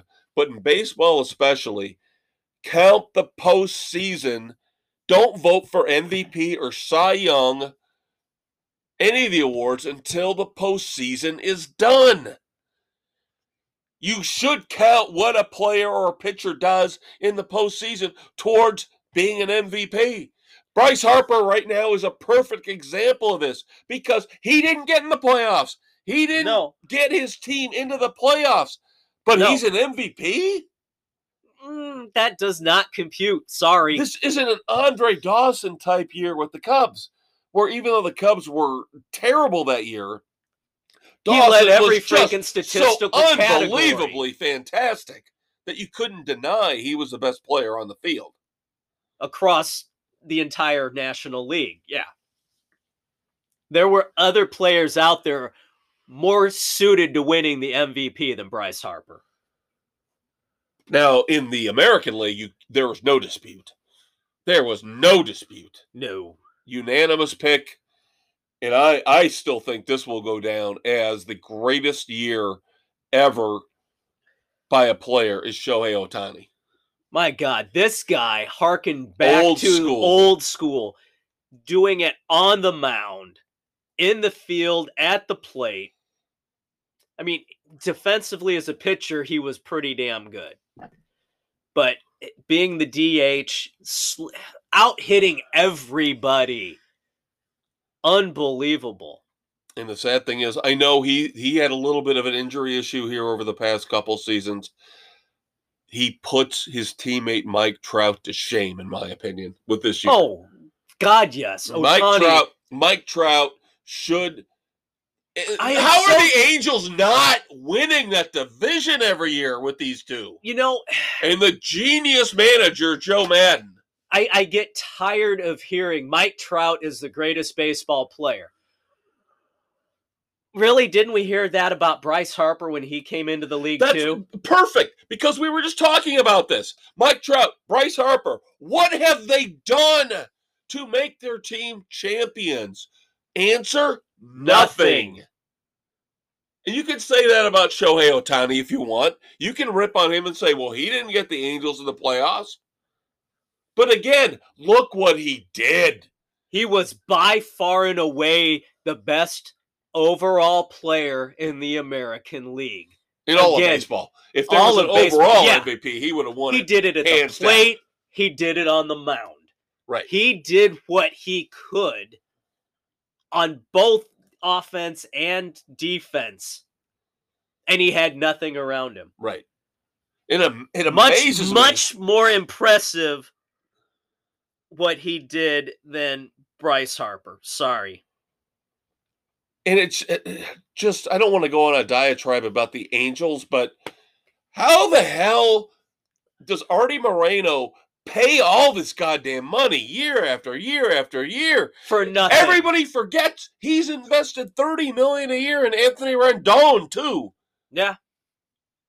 So he's got three players out there, Rendon, Trout, and Ohtani, who should be dominating the league. They can't finish above 500. Doesn't matter if you have Scioscia. Doesn't matter if you have Maddon coaching them. No. What is the problem It's with because that you're team? wrapping up too much damn money in a couple of players that you can't get anybody else in. Or you get the big Pujols was Again, there for how long yeah, and how much did you Pujols, pay great. him? Great point, Dave. How much did you pay an aging Pujols that you One of those any long-term deals we were just talking about. Yeah, that hamstrung that team from bringing anybody else in. And then what do they do? Do they learn? No. Right on the heels of that, they do the same thing with Trout and Rendon. And Trout, you got to worry about injuries year in and year out now. And Rendon is obviously not playing nearly as well as they thought he would when they brought him in from Washington. You get paid, you disappear. You got to wonder if at some point in time the Rays don't know what the hell they're doing, even with this ridiculous Wander Franco deal. They know they're minimizing their risk. Yeah. okay, they're paying this kid. It's going to end up being what? Two, 20 million a year, 18, 17. Yeah. But if he ends up being even halfway decent, It's going to wind up being halfway decent deal. And I wonder if they're not going to do the same thing soon with uh, Randy Rosareno, because that guy was unbelievable. Yeah. He's the rookie of the year Well, in the let, in the let's go American back League. in the day with those long-term deals. What did the Rangers do with A-Rod? And then he wasn't living up to it, and they dumped him off on New York. He, New York gave him another dumb deal. And A Rod basically had one great postseason. And that was it. And now he's up for the Hall of Fame. We'll get to that in a second, too. Got to wrap up the awards, though. We did talk about last week about the rookies. So I brought up Arozarena again just because I love that guy. He was a stud in the playoffs last year. He was great this Absolutely year. unbelievable. I'm shocked that he didn't get the deal that Wander Franco did. oh, I know. because I if you think would lock that's those two in. You lock those two in long term Tampa You're Bay. gold. Holy shit. Holy shit. You are gold in that regard. then then if I'm Tampa Bay, then I go to the city council and I say, give us a goddamn better ballpark or we are moving. Look at these two young studs we've got locked up. Yeah, Well, that's Anybody will take us. Tropicana Field we can is move to holding Portland. them back. Yes, it's a dump. It's a dump. I've been there. It's a dump. It's even you can move the stadium closer to Raymond James where the Bucs play. That's all you got to do. You will get so many more people Convenience. driving the from location Orlando. is a disaster where it's at. driving from Orlando. If I drive from Orlando to Raymond James, it's not even two hours. But if I have to take that dreaded left turn down to St. Petersburg to go to the Tropicana Dome, that's an extra hour. Yeah. And it's not even it's in probably the most inconvenient place in St. Petersburg. Yes, right on the southern tip. It is absolutely completely out of the way of everything. You can keep that team in Tampa and make it viable. You just got to make it more accessible. Put it closer between Tampa and St. Pete. And you would have such a better draw. Ugh. Tampa fans are not bad fans. They are. They've shown it But they're the not going to deal with the damn traffic Right. and go out of their way. Just driving from Tampa to St. Pete, Is a nightmare. an hour of bad traffic. You shouldn't have to deal with that. No. Cy Young Awards go to Corbin Burnes of the Brewers. Okay. Doesn't excite me. Doesn't do mm-hmm. much for me, but All right, whatever. yeah, I know he beat the, the Cubs up, but everybody did. So big deal. Big Yep. whoop. American League, Robbie Ray from the Blue Jays had a phenomenal season. Well deserved there. Your guy was in the uh, the finals. Yeah. As a closer, Liam Hendriks was there. Dallas Keuchel. Or no, not Keuchel. I was gonna say, are you have you lost your mind? I was thinking Dallas of- Keuchel? I was thinking he's the one who should not have been in the mix. God. You're, you're killing This- me, small. This cold is kicking my ass. I week. gave you an God. opening and you blew it completely. God. I think you were thinking of Lance Lynn. Yes. God. Kids, it wouldn't be sports frenzy if we didn't have fun with our screw ups like this. Exactly. Lance Lynn was in the finals Yep. as well. Finished third. Yes. Uh, what was it? Hendriks finished in the top ten. Giolito was up there. Rodon was up there. Now Rodon's out there as a free agent. He is, and I think the Sox are possibly looking at bringing him back on a free agent deal for the right amount. Yeah. And what did I tell you about the Cubs? What did I tell you? Oh, we're going to spend money. We're going. They're not gonna spend a dime. Liars. They're not going to do a thing. All right. Last thing in baseball Hall of Fame balloting. The ballots are out. The election will be finalized, I believe, late January 2022. Yep. But this, the, the big significant thing about this ballot is this is the last chance for a lot of the steroid era stars. Yep. Barry Bonds. Roger, Roger Clemens. Clemens. Now, do you see the writers caving at the last minute and They're- letting some of these guys in? I have heard some of the writers thinking that they might start to cave a little bit, but I don't think enough of them will. I've always said that the two that I could see them actually putting in are Bonds and Clemens. They would have been Hall of Famers regardless of Right. the cheating. If they had not cheated at the back half of their careers. They were going to be in anyway. But at the same time, if you do that, then baseball has to reevaluate Pete Rose. I've always said that. I agree with you on that. There's no way in hell. If you're going to put steroid users in, then you put Pete Rose in. Pete Rose was arguably the greatest hitter in baseball history. Yep. Agreed. And so he bet on the game. He never bet on his own team. Yep. All right, NASCAR, real quick. Of course, we're in the off season now. Dave has homework to do again. I have Oh, I forgot about that. no, not that. We got more for you. Oh God! All no, right, we're not talking on. about the clash at the Coliseum. Hold on, let me write.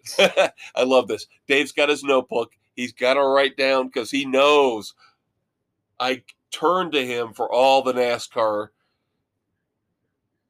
There is going to be practice and qualifying in 2022, Dave. Yes. But but there is a new knockout format that you are going to have to research and inform all of us about in the coming weeks. Because of course NASCAR just they can't just go back to a normal practice No, and qualifying they schedule. going to do something stupid like Formula One? it's different for every track Oh, format. for Christ! This is absolutely freaking stupid. Let them practice. Qualifying is your bonsai run. Fastest qualifying lap gets the pole. End No, of discussion. You're gonna love this. I just I guarantee you're gonna love this because it's like one of those group, group, group, oh, group f- knockout format. that is So you could have you could again. we know how tracks change during the course of a day based on sun, temperature, weather. So you can have one Dude. group that has all the fastest times and one group that has all the slowest times, but the same amount of people are going to qualify from that group. And you know, it does play in because there was one year for one of the race, the August race at Michigan back in the mid 90s when my dad and I went up for qualifying. Sunny day, not a damn cloud in the sky. It's getting late in qualifying. There's clouds kind of off in the distance that are starting to make their way. There was a blown engine. Jeff Gordon was two cars back from qualifying. Evernham, under his guys that, oh, crew chiefs can inspect the track, took as much frickin' time as he could to inspect the track to make sure that the oil from the blown motor was cleaned up enough, waiting to see if that cloud was going to cover the sun to get the shade to cool the track down just enough for Gordon's qualifying run. 90% of the fans booed the living hell out of him for that. For the gamesmanship in that regard, delaying it out. It, it, it took him, you know, a good five minutes to get it cleaned up, but then he delayed it an extra five, almost 10 minutes with getting out there, walking around, and then taking his time getting back did not get the cloud cover, did not get the pole. F you. All right, let's end our racing discussion on a happy note. That was a happy note. Congratulations to Tony Stewart and Leah Pruett. They officially tied the knot this past week. Good for them. so now, are they officially the first couple of racing? I believe that would be correct. I'm just glad to see Smoke finally tying the knot and then throwing away his bachelor days. His Yep. And now he's going to be an NHRA owner. Funny car and top fuel. I've always I've always said Smoke is the best thing in racing. He's a great owner. He was a great racer. He he he's one of does- the best He's a personalities great out ambassador for racing. Yeah. I'm sorry, he's better than Jeff Gordon. He's better than Jimmie Johnson. He's got personality and character. Yeah. One more note here in college hoops before we move on to our final segment, where we'll clean up some loose ends. We've got some miscellaneous stuff to talk about. But I'm going to bring up something from last week here in a couple minutes to get Dave's feedback. The whole Duke DWI debacle. Oh, God. hmm. And now Coach K again shows his true colors. You kids know I talked about this last week. Now it's a conquistadors time. See, I haven't heard any. I have not followed up on the story because I was so pissed and knew that nepotism was going to take the day because Coach K's daughter is high up in the athletic department. If you kids don't remember what happened, Coach K's grandson and the star freshman Pablo Banchero were arrested on a DWI. Coach K decided Banchero did not have to miss a game, did not have to sit. That was crap and Stumbled to a press conference afterwards.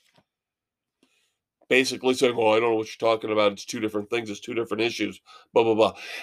I told you years ago, Dave, Coach K even was before evil. even before we did this podcast, when Grayson Allen, that piece of crap, was tripping players, trying to hurt them on the court, and Coach K kept saying, "Oh, he's not doing anything wrong. Nothing wrong with him." Coach K's image is so Tarnished. far overblown He's for a the good. scumbag. by the media. He's just as bad as the rest of them. He is not. He's not a virtuous angelic figure. He's a No. piece of crap. He's a like win all at all costs. He's even worse than most of them because he touts himself as this ambassador for basketball and the love of college basketball, and he's there for the players and to develop them as upstanding young men.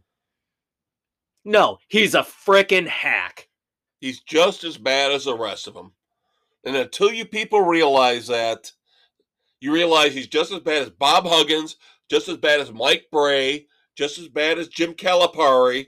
Well, maybe not as bad as as uh, Pitino. Oh, Pitino is the devil. Pitino's the worst, but these guys, look at Mark Few. Up until this past year, we all thought he was going to be the next guy to lead college football or college basketball into the future, and he gets nailed with an overabundance DUI, well over the legal limit. Yep. Not not good, kids. All right, more stuff coming here. Sports Frenzy 2.0. We'll be right back. This is Coach K, and after my retirement from college basketball, I plan to become an analyst on Sports Frenzy 2.0 with the Maestro and the Conquistador every Thursday on Spotify, Anchor, Google, Radio Public, Pocket Cast, Breaker, Apple, Overcast, and Castbox. And don't forget to check out our Facebook page. All right, kids, whether you like it or not, you got one more segment of me, the maestro, Kevin Crane. Along with me, the conquistador, Dave Height. We got to wrap up the loose ends here. And then we've got our moments of silence. And of course, plenty of time left over for the dumbasses of the week. But we would be remiss if we didn't start off with the NBA and my favorite person of all time, LeBron James. You know, it was nice to see the league actually hold him accountable for his role in that dust up. He And- instigated it. He did. And he got ejected, and at least he got suspended for a game as well without pay. Oh God! And Anthony Davis tried to put forth some kind of Anthony Davis is an idiot. Stoop the eyebrow, put forth some kind of stupid, half-assed defense of LeBron James. Well, you don't know how some people are going to react. Yeah, if somebody elbows me in the face, I'm going to react by throwing another elbow or punching you. What do you expect me to do? It's going to happen. Ugh. Every time something like this happens, it lessens my opinion of LeBron James. And I still, to this day, do not think he is one of the top 10 players of all time. I just don't. And this stuff just reinforces the fact that I am correct. there you go. I'm not putting him ahead of Kareem Abdul Jabbar. I'm not putting him ahead of Magic Johnson. I'm not putting him ahead of Dr. J or Michael Michael Jordan. I mean, there I could just list name after name. You people out there are so fucking obsessed with LeBron James. He's not that good. Bill Russell, Oh, Bill Russell, of course. Chamberlain, Wilt the Stilt, Are we talking about how many people you slept with or basketball? basketball. Come on. Well, in that case, he probably wins both. he wins both. There are so many players throughout the history. You're starting the to see the cracks, the chinks in the armor of LeBron James now because he's realizing now with Klay Thompson coming back for the Warriors, LeBron knows he ain't winning the West. He is not. He's got to go through the Suns. He's got to go through the Nuggets, and now the Warriors are at full strength. Yeah. Bye bye, LeBron. Where's your You know- next super team going to be? You know, every 10 to 15 years, you have the rise of that dominant player. Steph And- Curry is better. Steph Curry is better than LeBron James. Steph Curry is better than LeBron James, and I'll say that right now. I will say LeBron fact. had a five year run as the top player. I could live with that. I could live with that until Steph Curry came along. Right. But do not tell me LeBron James is one of the top 10 players of all time because he's not. Give me Kobe. Kobe, me was- and I didn't even like Kobe that much. And I'd go with you. Kobe was better. At least Kobe. God, I don't want to say this because I hate the trademark Mamba mentality. But, But, he did have that. I'm gonna fucking win the game. If I don't, That I don't. But if I do, then you'll kiss my ass at the end. and that was Kobe's homage to Jordan when it came That's down. That's what I did like about Kobe. Was that Kobe was not He afraid, that like Jordan LeBron, to take the last shot. LeBron is showing he's afraid to take the last shot. Yeah. Kobe and Jordan wanted the damn ball. They were For going better or worse. right. They had Jordan, the it was killer, mostly better. Kobe is about 50 50. right, but they had the killer instinct Right. to put the dagger in your heart. Yep. So if you love LeBron, Good kiss for you. ass. You're wrong, but good for you.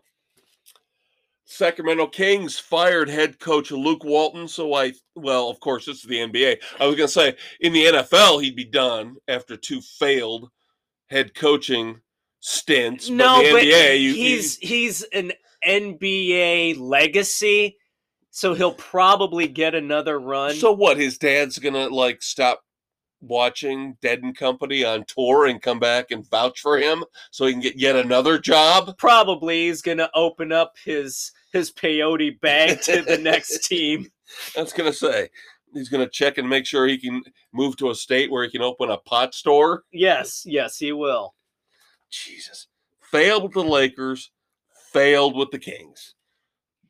Notice the pattern, both West Coast teams. Hmm. Now, we talked about a week or two ago some of the surprise teams in the NBA were the Wizards and the Cavaliers. Cavaliers, unfortunately, I think that little Cinderella run they had at the beginning of the year is done because Collin Sexton tore his meniscus. He's done for the year. So I think they're going to start the fading. overachieving is starting to Yeah. rear Yeah. up. Now, Collin Sexton, this is the thing. We don't talk about the NBA that much. We don't like the NBA that much. But I did do a little research on this. Collin Sexton's been in the league for four years. He's averaged 20 points a game in the four years he's been in. Not Damn. bad. Not a bad player. That that's good. So this is a big hit for the Cavaliers. Finally, good for the general managers, good for the executives in the NBA. They are forming a coalition, an association to start supporting the executives and coaches who are accused of sexual misconduct Good and misbehavior because I get a little tired of this crap. It always seems to be a certain class of people. It always seems to be a certain group that gets accused, accused. of this. So maybe this is what needs to happen. Maybe a union of some sort needs to be put together to make sure that these charges that are filed are not frivolous and not just a money grab or not just a way to force an owner out or an executive out that people don't like. I like it. We talked about the Clippers. It's so I still think that easy to Clipper make an accusation and have that get a run of its own with no evidence, just an allegation. And that destroys somebody's life. It's way too easy. And I know you're thinking, well, you're going to destroy a billionaire's life, blah, blah, blah. I still don't like the fact. it's just not against billionaires and rich people. it's, It's, right anybody. and wrong. It's right and There's wrong. a damn TikTok thing for high school students calling teachers pedophiles that's gained traction. There was a thing that I read, a news link that came up over in Britain. Some teacher got accused, and the police said, well, it doesn't meet any criteria for further investigation. It was kind of a joke. Oh, this teacher touched me. Yeah, he touched me on the shoulder, he patted me on the back It's like one of the new fads. It's freaking ridiculous. And that's why I don't like this. I don't like any of this. Good for these GMs and these executives. Unfortunately, yes, they are millionaires, but they need to protect themselves against the billionaire owners and the multi million dollar players. If they get a bug up their ass and they want to hold a grudge, Oh, you didn't give me the contract I deserved. You're evil.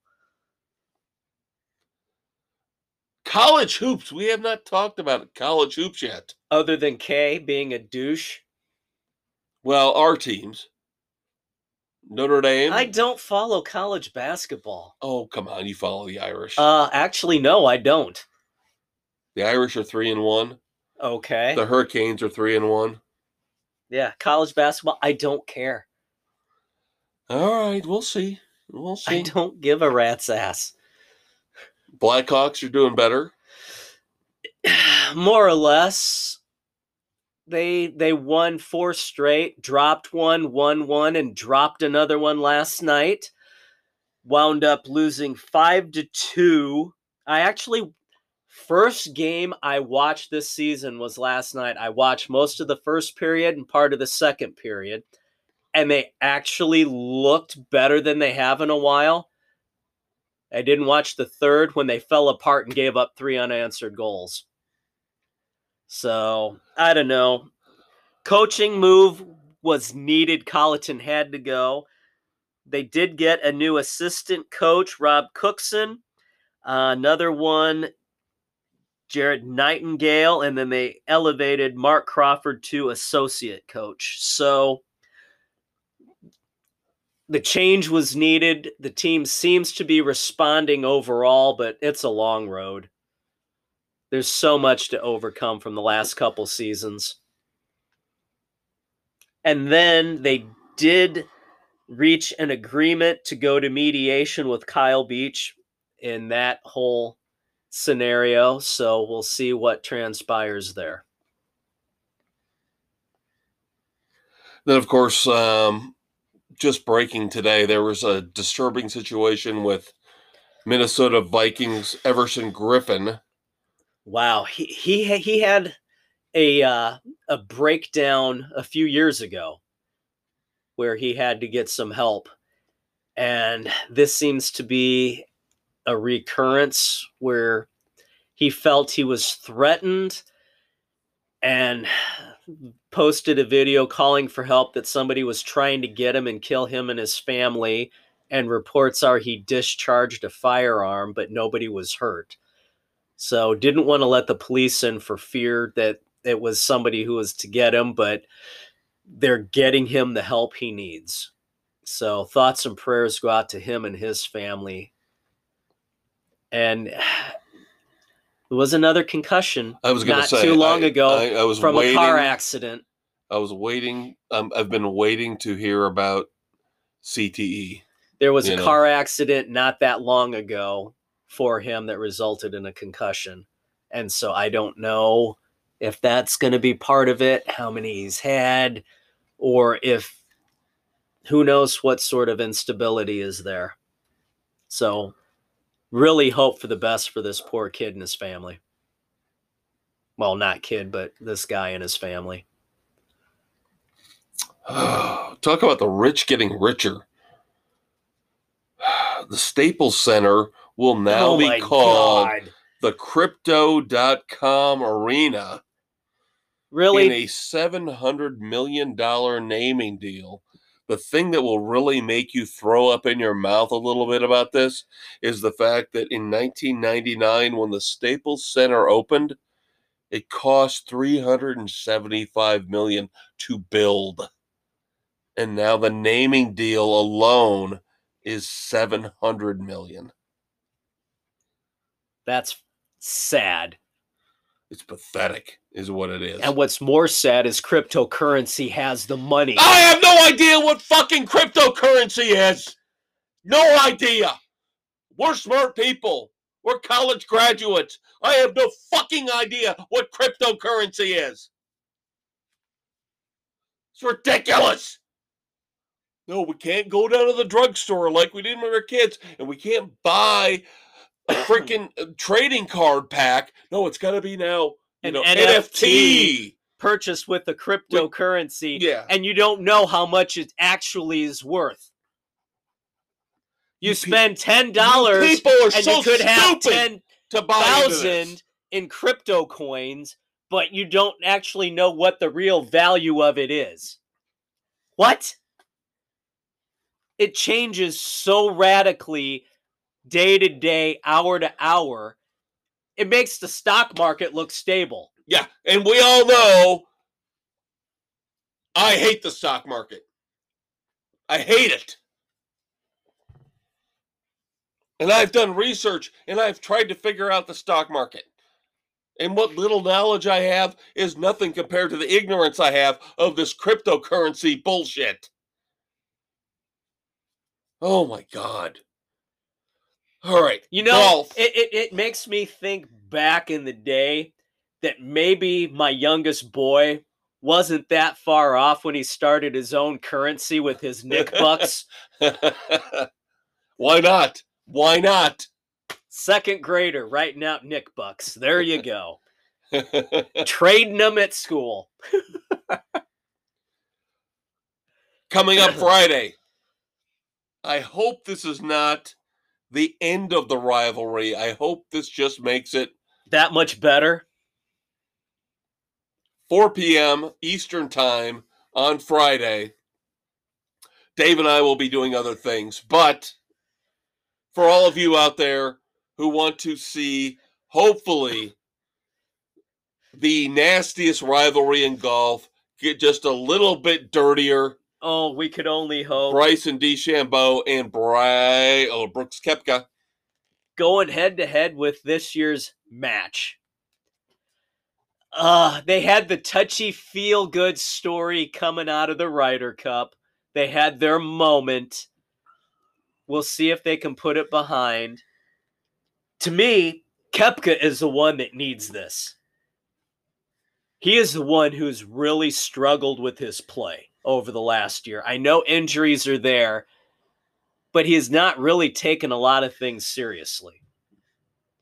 And if he really wants to be considered right now one of the top PGA golfers, he needs to step his game up starting with this. And he can't be playing these stupid ass mind games. He needs to put up or shut up on the course. I agree. Completely. Completely agree. Um, even though DeChambeau has only won the one major, He plays far better. if he can refine, if DeChambeau gets this off season, you know, clear his head, refine his game in other aspects, you're right. He will surpass Koepka. Koepka has the injury as an excuse. He's got to get over that, and he's got to prove that he. We've seen Jordan Spieth do this. We've seen Rory McIlroy do this, where they come out of the gate strong and they win two or three majors, and then they fade. Yeah, they say, oh, well, it's not a big tournament, so I'll just slough off. And it's a cut missed here, a cut missed there, and they're in a downward spiral. And they've blown any chance they had at being one of the greats. Right. And now all of a sudden, we're not going to talk about Tiger Woods and his video, and everybody's already already betting on Tiger Woods to win the Masters. You idiots. You Dumbasses. morons. He's not even going to be able to compete. But that being year. said, Jack Nicklaus and then his numbers up there for total majors won. If these guys keep pulling this crap, like you said, great point. They they flame out too early. They can't sustain the momentum. I mean, Mickelson's won what seven or eight, and now he looks like a god Yeah. compared to these guys because all of a sudden, Spieth can't win any anymore. McIlroy can't win anymore. And Nope. if Koepka does not, like you said, sustain his momentum, he's really got to pull his they're all going to be there ass. winning three or four or five. And okay, they'll go in the Golf Hall of Fame someday, but they're never going to be even close to being legends like we thought they would be. Right. And finally, very serious topic we want to bring up here real quick. The saga of Peng Shuai. Oh my god, this this is a human's human rights story like no other this year. How China continually gets away with hiding or putting away their citizens. This poor tennis player came out accusing her coach of abuses and she suddenly is disappeared which we know happens in China. And everybody's starting to call out, Where is she? Where is she? What's going on? There's video, and I'm using air quotes, showing that she's okay. Uh, no. How about you actually bring her out of China to an event and prove to people that she's actually okay? And why do we continually bow down and allow China to pull this shit? Because it's the same reason that we allow Russia, anybody dissents in Russia, they get poisoned and die. Same reason that anybody that crosses the Clintons suddenly disappears and ends And up in a car in a river somewhere drowned. Or Uh-oh. they oh, commit Oh, Dave. suicide by shooting themselves in the back of the head. I think I hear the black Twice. helicopters coming. I'm not I'm not trying to joke about this though. I do joke because of the fact that we We, We- joke because it's frickin' true. we bring this to light. Other journalists obviously bring this to light. For once, they do their job and they do it well, and they point this out, and it's ignored, and it's scoffed at, and it's laughed at, and it should not be. We need to see Peng Shuai live on video with other people around. Not, Not- in China. Right. Non-Chinese journalists, China. journalists from independent sources, the UK. You, it doesn't have to be America. Just give us some independent journalists who go in and talk to her and find out if she's all right. Ugh, this is the disgusting. freaking awful world we live in. We'll keep you updated on this. Now, our moments of silence. Dave's got a couple, and then we'll move on to our dumb asses of the week. And I have got a ton of them for you, kids. Yep. We've got a couple of moments of silence for baseball. Former All Star relief pitcher Doug Jones, third most career saves in Cleveland franchise history, passed away. As had Bill Virdon, Major League player, coach, and manager who won two World Series with the Pirates. Thoughts and prayers to their families. All right. I have so many dumbasses. It's ridiculous. I've only got eight minutes to work with, so Speed round, go. Henry Ruggs. Wow, shocking. Again. Shocking. He misses his alcohol test to keep him under house arrest. He's already gotten the break where he of gets being under house arrest. and he can't do the he can't show up for the alcohol test. oh, oh! The lawyer blames oh, the equipment. it the f- his his he was not notified by the text to his phone because oh, oops, we gave the wrong phone number. Then they say, "Oh, he quote unquote self-tested." Yeah, that's what I do when I see a picture of a Jennifer Aniston bikini shot. I self-test. Okay. Actually, that's the whole thing. Is he's supposed to have the breathalyzer that he? Yeah, bullshit. He got lucky. if this guy gets off, I said this a month ago. Celebrity show, privilege. If he gets off with less than 10 years, I'm going to be so fucking pissed. So mad. Speaking of which, the Chiefs have also graciously announced that they decided to quote unquote help Ariel Young, the victim of Britt Reid, in that tragic car accident. what took so fucking long? How magnanimous, how generous of the Chiefs to actually help to pay the victim of the assistant coach. Drinking on premises. It took them way too freaking long to step up to do this. This thing, uh, I'm telling you, It this thing just makes me so angry and so mad. This is just as bad as Henry Ruggs. Just as bad, if not worse. Agreed. because they facilitated this. The Raiders, at least, aren't held liable for what Henry Ruggs did. because it was way off. He did it on his own.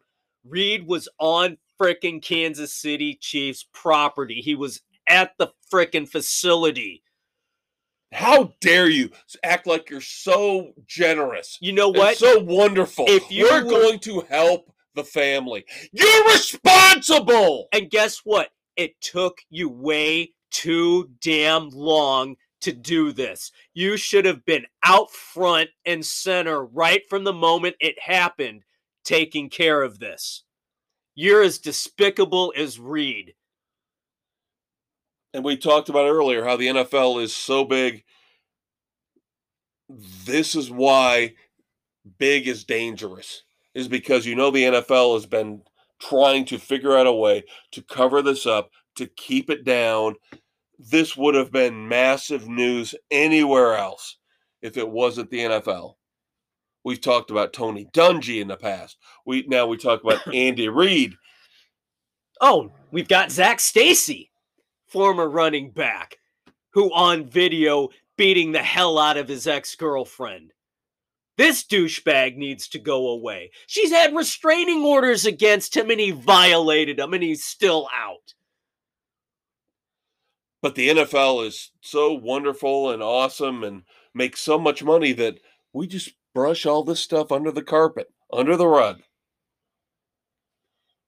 Now, on a lighter note, even though I still don't like this crap, I've called out the Mahomes family. Now I'm calling out Matthew Stafford's wife. I don't care if she had brain surgery. I don't care. She's throwing stuff at 49ers fans as the Rams are getting their asses handed to them. I don't care if she's throwing pretzels. I don't care what she's doing. Would these people, these spouses, these children stop going to these away games members. where you start throwing stuff at the fans at the home stadium when they're kicking your ass? Just suck it up. You lost. You deal with it. You don't do it at home. You don't do it on the road. You show class and dignity. Or you just have to say, sorry, family members not allowed. That's what I like. One strike and you're out. That's what I like. No more visiting family members. Not on away games. Lock them up in a booth. You can't tell me they don't have access. Well, again, we we talked about the Kansas City oh, Packers oh, the game Packers with Jordan Love's Jordan family. Love's family up in the fucking nosebleeds. But you guarantee Pat Pat Mahomes family. Yeah, I'm saying Pat Mahomes family. Matthew Stafford's wife. They don't have access to luxury a suite, a box. Keep them away from the riffraff then. They shouldn't be going to most of these anyway. Oh God. Anyway, Antonio Brown, fake vaccination card. Ugh. Supposedly he's been exonerated of this, but just the fact But the rumor, still- the rumor had to come out. The rumor had to be, and it had to be him. It had to be him. The Buccaneers, with all the miscreants and the train wrecks on that roster, have done such a great job over the last two years of keeping the ship as close to right as they've possibly could. But he's still going to have shit like this with him. Finally, Dumbasses do as dumbasses do. I am sick and tired of the NFL's taunting penalties. I am Oh, sick and tired of the unsportsmanlike conduct, idiocy they are perpetrating. The Lions got a penalty between quarters because somebody made a joke about Jadeveon Clowney's mother. Whoop de doo. Clyde Edwards Helaire got a taunting penalty because he briefly pointed at a Cowboys defender as he strolled into the end zone in their 19 to 9 win. This, This, is, is enough. ridiculous. It's enough. It's enough with this. I was all for I didn't like the celebrations in the end zone, so you allow those, but now you won't let anybody to do anything on the field. The only thing that's taunting is if you're standing over somebody you just laid out. Or if you actually run into somebody, or if you stroll along and actually make it to the sideline. There you go. But it's out of control. It's ridiculous. Another one of these points of emphasis. I just They're every time fucking I hear stupid. the points of emphasis coming out of the meetings. That tells you the. NFL doesn't know what the hell they're doing. Say goodbye to the kids, Dave. Goodbye to the kids, Dave. Check out the weekend edition. Reviews of Red Notice and Psych 3. This is Gus. Sebastian Bach concert recap. That's right, for all you old school 80s hair metal fans. We'll, we are there for you. we'll catch you next week, kids. Happy Turkey Day.